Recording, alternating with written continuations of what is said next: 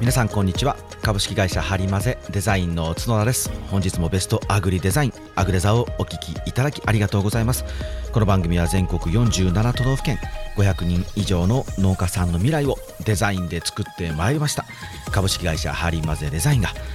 農家の皆様、農業分野の皆様のデザイン、ブランディング、マーケティングの教科書として座右に置いていただき、未来をハッピーにするお手伝いをしたいと願う番組です。というわけで改めまして角田です。本日もよろしくお願いします。いや皆さん、花粉大丈夫ですか？もう今年はひどいですね。僕ちょっと今年はもうめちゃくちゃダメなんですけれども、今日も声おかしいと思うんですけど、鼻もおかしいんですけど、喉もおかしくてね、声が出なくなってるんですけど、で黄砂もね多分ひどいんだと思うんですけどね、肺もしんどいし、でこの間から車でね、車の運転をして、長距離の出張が多くて走ってると、もうなんだろう、空気がねけぶってるのが見えるんですよ。これもうすごいなと思って、どっかで畑焼いてんのっていうぐらいのけぶってる感じが、もう黄砂と花粉なんですけど、いやひどいっすね、本当に。なんかちょっと今日はお聞き苦しいまた声になっておりますけれども、皆さんちょっとよろしくお願いします。皆さんすいません、お許しください。はい、そしたらですね、今日の本編なんですけれども、タイトルはですね、右脳と左脳を右往左往というタイトルにしてみました。またね、いろいろとお話聞いたり、ヒアリングさせていただいたりとか、ご質問いただいてお答えさせていただくときに、具体的にそのデザイン物とかね、チラシとか名刺とか段ボールの箱とかパッケージとかを見せていただいて、どうでしょう、もう少しどうしたらいいですとかね、とか、もうちょっとこうしたらいいんじゃないでしょうかとかっていうお話をさせていただく中で、ふとね、なんだろう、僕もデザイナーになって長いのであまり意識をしていなかったんですけれども、もう少しここの文字を大きくした方がいいよとか、もう少しここは美味しそうに見えるようにした方がいいよとか、もう少しここは綺麗に見えるようにした方がいいんじゃないでしょうかとか、ここの色は明るく楽しい方がいいので赤い方がいいですよとか、ここの赤の文字は目立つ方がいいので目立たせるように赤の文字の方がいいんじゃないでしょうかっていう風にですね、説明するんです。ふっとね、どういうことっていう顔をねされる方いらっしゃるんですよね。で僕としては結構なんでしょう、理論立ててっていうのは筋が通ってるんですよね。これをこうしたいから、例えば文字を赤にするんだって説明をしてるつもりなんですけれども、ふとどういう意味で赤にしなきゃいけないんだろうって思われる方が結構いらっしゃって、それがねやっぱ感じるんですよね。これ伝わってないのかなとか、これ伝わったなとかっていうふうに思うときに、どれが伝わっていないのかなと思ったんですよ。その時にパターンをねちょっと見つけてみようと思って、腹黒い僕はね、皆さんのためにと思いながらちゃんと説明してるんですよ。皆さんのためにと思いながら説明している半分ですね、裏の僕はですね、これアグデザのネタになるなと思いながらね頭の中でですけど集計を取ってみたんですね。そしたらどうもパターンが見えたんですよ。それはねどうもなんて言うんでしょう、右脳的な説明をしているときにって顔をされてる気がしたんですね。で、今からちょっとね、僕今日右脳と左脳の話を軸に喋ろうと思ってるんですけど、僕も脳の専門家ではありませんし、最近ではまたね右脳と左脳の役割が全然違うよとかって言われ始めてるんですけれども、ある程度一般的なイメージで皆さん捉えてくださいね。間違ってるよ、脳の専門家からするとみたいなこと言わないでくださいね。僕脳の専門家じゃないので一般的なイメージで捉えていただきたいんですけれども、なんでしょう、この左脳ってやっぱりね、よく言われるように言語ですね、言葉とかを司る分野だと言われているので、だと思われてるぐらいなのかな、だと思われているので、論理的で、計算とかね、そういうものを中心に働く脳の機能ですと。で、右脳ですね、右。右脳は感覚的とか直感とか、総合で判断するとか、なのでこう、なんて言うんでしょう、アート的な、芸術的なとこって言われているんですけれども、最近はね、左脳も右脳も両方がやっぱ大事とか、左脳の方が芸術的だとも言われているので、こうちょっとね、いろいろとこうたくさんいろんな意見が出てくるのでややこしいんですけど、ある程度言語的に捉える左と左脳と、視覚的に捉える、右脳っていうところに軸を置いて、僕はちょっと今日はお話をしたいなと思うんですけれども、そうした時に右脳的なもっとこうしたらいいですよってお話をすると、んって顔をされるんですよね。先ほど導入口で、例えばここのね、この文字を目立たせるように赤にしてくださいっていうと、あ、なるほど、すごく分かりやすいんですね。でもここの文字を美味しそうにしたいので赤にしてくださいっていうと、えってされるんですよね。あ、なるほど、赤イコール美味しそうにね、例えばチラシを作ってますと。で、チラシにその、商品名が載っていますと。その商品名が、ね、その商品のを美味しそうに見えるために色を僕は赤に変えてくださいって説明したとします。それが伝わらないんですよね。なんで美味しそうな赤なんだろうって思ってしまうんですけれども、僕たちね、デザイナーのプロはデザインを作るときって実はこの感覚といいますか、この考え方を実は行ったり来たりしてるんですよ。多分ね、すごいスピードでしてると思います。もう反復横跳びですよね、言えば。どんどん右往左往してるんですけど、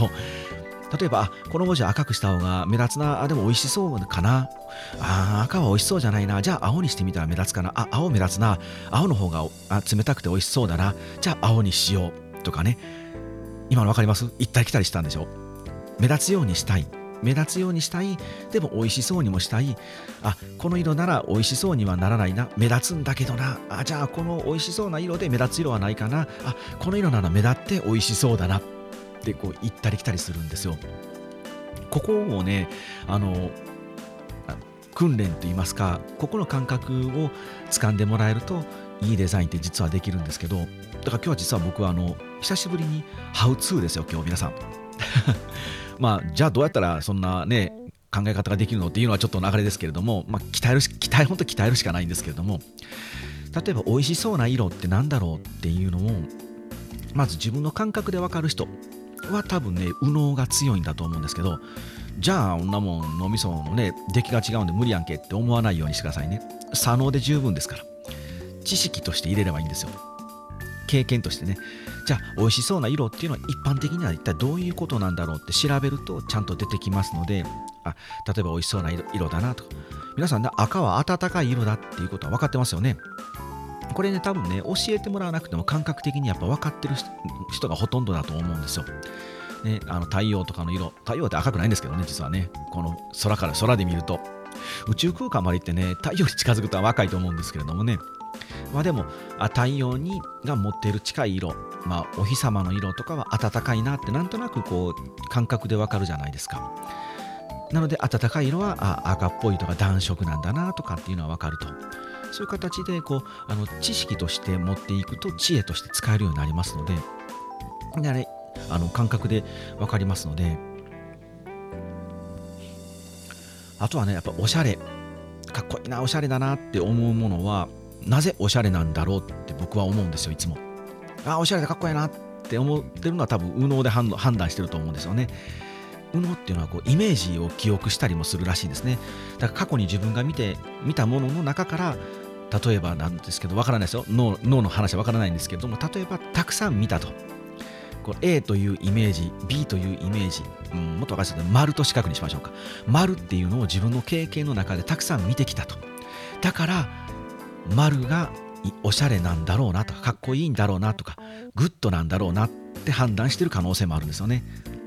でもしかしたら四角をたくさん見てきたのであれば、丸と四角を見た時に四角の方がおしゃれだなと思うかもしれないですね。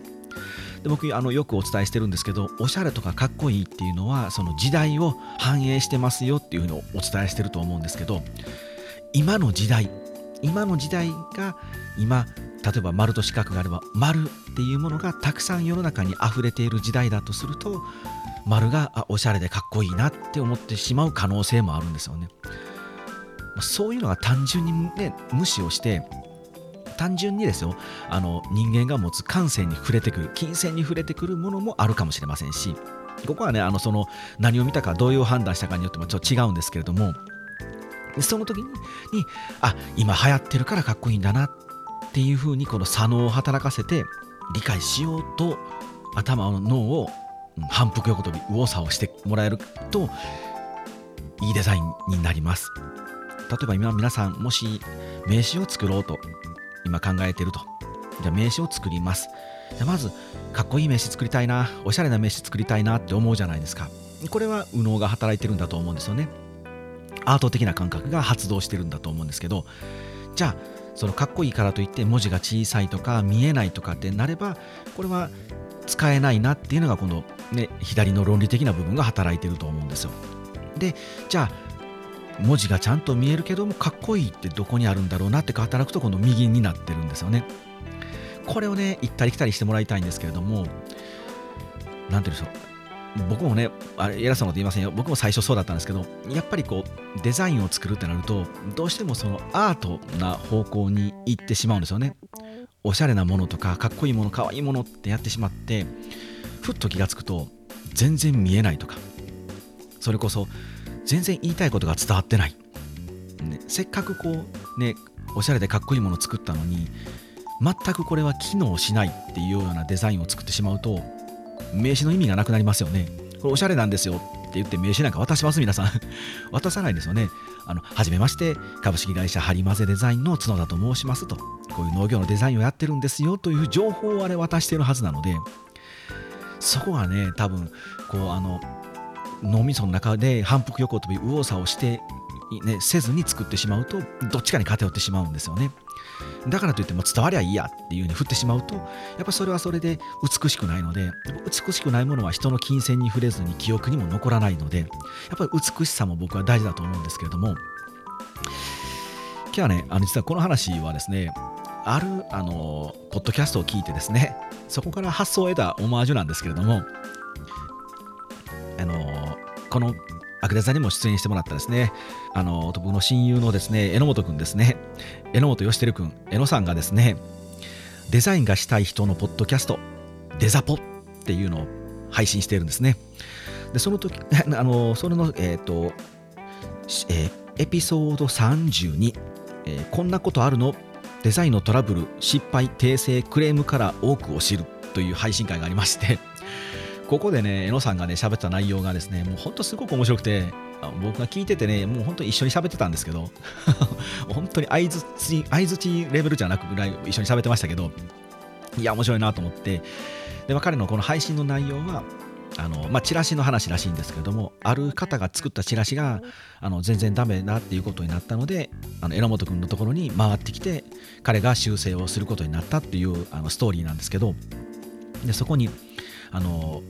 見出しのね、キャッチコピーに1000って書いてあるらしいの。1000って書いててもわからないですよね。やっぱ単位が円とか千個なのか千日なのかね、単位がないとわからないんですけど、かなり見たらしいんですよ、江野さん。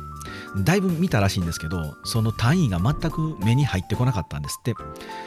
なぜかというと、この紙面をすごく派手で賑やかで良いか、すごくいい感じに作ってたらしいんですけど、その背景に1000円の円が溶け込んで見えなくなってたらしいんですよね。これ多分ね、作ったデザイナーさんはもうおしゃれでかっこよくて可愛くてとかね、派手で楽しくてっていう風に振ってしまってて、ね、左の脳を使ってなかったんだと思うんですよね。この時に反復横跳びをしていたら、頭の中で右往左往してもらえれば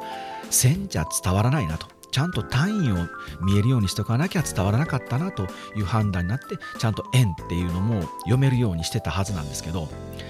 これをね、していなかったらしいんですよ。なのでね、多いんですよ、本当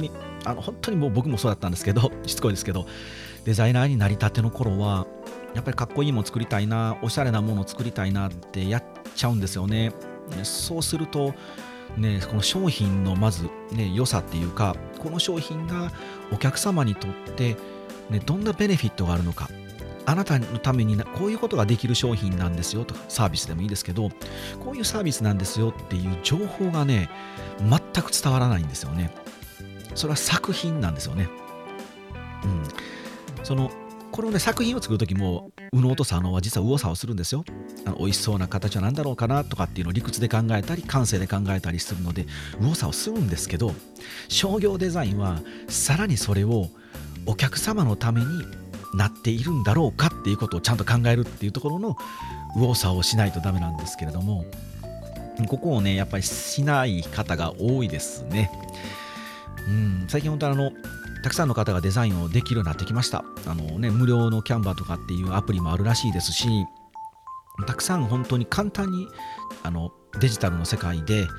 デザインができるようになってきたので、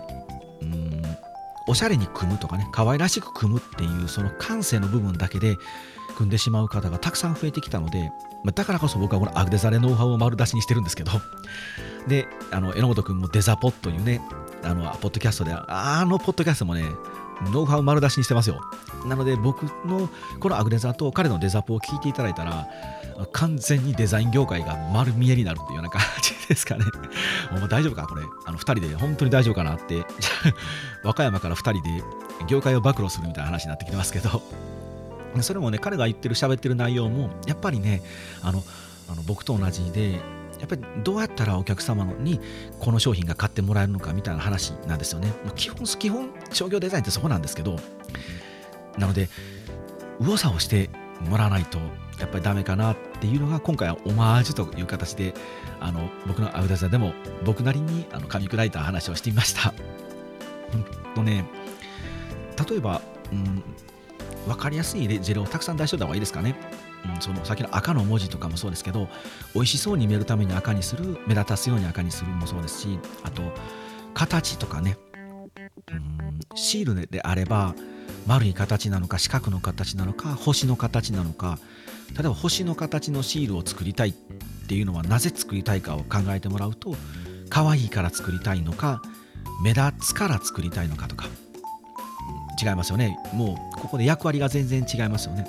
じゃあ可愛いなあ、星の形は可愛い、これはクリアしたと。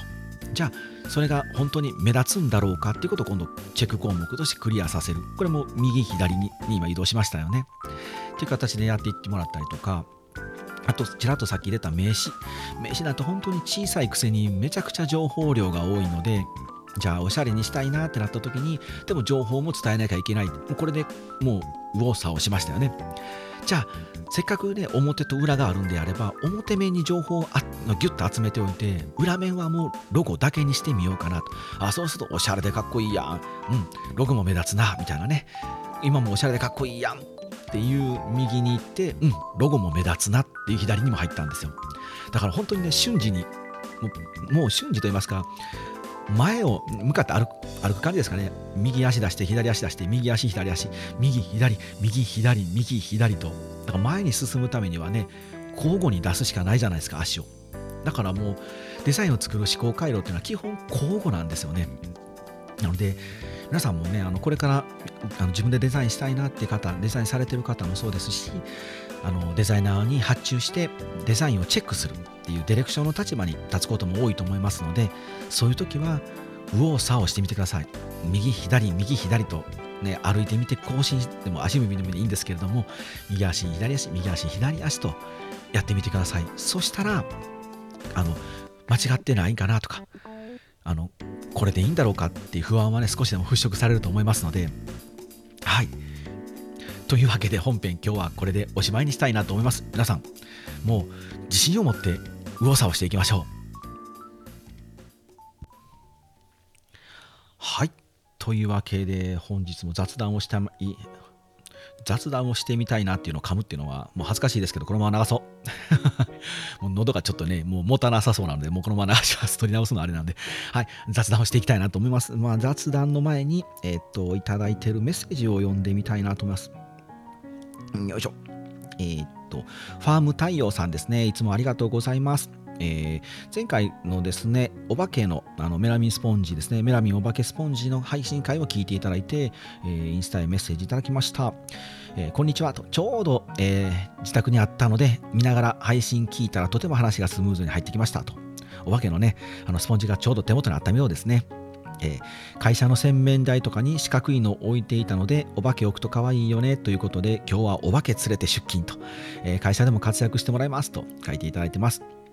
角田さんを知る前から愛用していたお化けスポンジ、角田さんを知ってからさらに愛着を持って使わせていただいておりますといただきました。ありがとうございます。でですね、お返事させていただいたんですけれども、これも皆さんにせっかくなので共有しましょうか。超マニアック情報なんですけれども、メラミンのお化けスポンジさんね、歯型っていうか金型でガコンガコンとお化けの形に抜いていくんで、やっぱりね、大量にこう抜いていくとちょっとね、ムラができてくるんですよ。目ん玉歪んでしまったりとか、口がちょっとなんかザラザラっとしたりとかってするので、たまにね、だからね、表情があるやつが出てきたりするので、それをね、探していただくのもかなりレアアイテムになりますので、また皆さんもよかったらまた探してみてください。で、ツイッターですね、ハッシュタグアグレザーで、マッシュさん、いつもありがとうございます。ネタが間に合わないからといって、何度も聞かせていただきたいメラミンお化けスポンジのエピソードを時間いっぱい語る角田さんはさすがと、出先で語るのをセーブする角田さんなんて角田さんじゃないと書いていただきました。ありがとうございます。はい、最近も行く先々で最低2時間は喋ってますので、まあ、それもあって喉が潰れてる可能性もありますね。あとあれかな、セブンドアーズレディオプラスメイっていうのをね、その榎本君とあともう一人梶君と3人でもう一つポッドキャストやってるんですけど、昨日の収録がね、もう久しぶりにね、死ぬほど笑ったんですよね。もう声が出ないぐらい笑ったんですけど、あのせいかな、梶君のせいかもしれないですね。もう今度芝居とこう。はい、マシさんありがとうございます。はいはい、ですね、今プレゼント企画にご応募いただいた皆様のところに、ポツポツと回らせていただいておりまして、で今回ね、車でお伺いできる範囲がすごく多かったので、短期間で実はギュッと凝縮して待ってるので、本当キャラバンになってまして、ほとんど和歌山にいない、先生も同じこと言ってましたけれどもしてたんですけど、まあ、ようやくもうこれで明日からまたもう1回ね、お一人の方行ってほぼ終了になるんですけれども、でたまたま今回車で行ったので、ちょっと軽く観光地をね、自由に回れるようになったので、足があるとね、どうしてもね、もう回ってしまいますよね、時間ギリギリまで。で今回は掛川城をですね、攻め落としてきました。そしてその後には伊勢神宮にも行ってきたんですけど、掛川城はね、僕関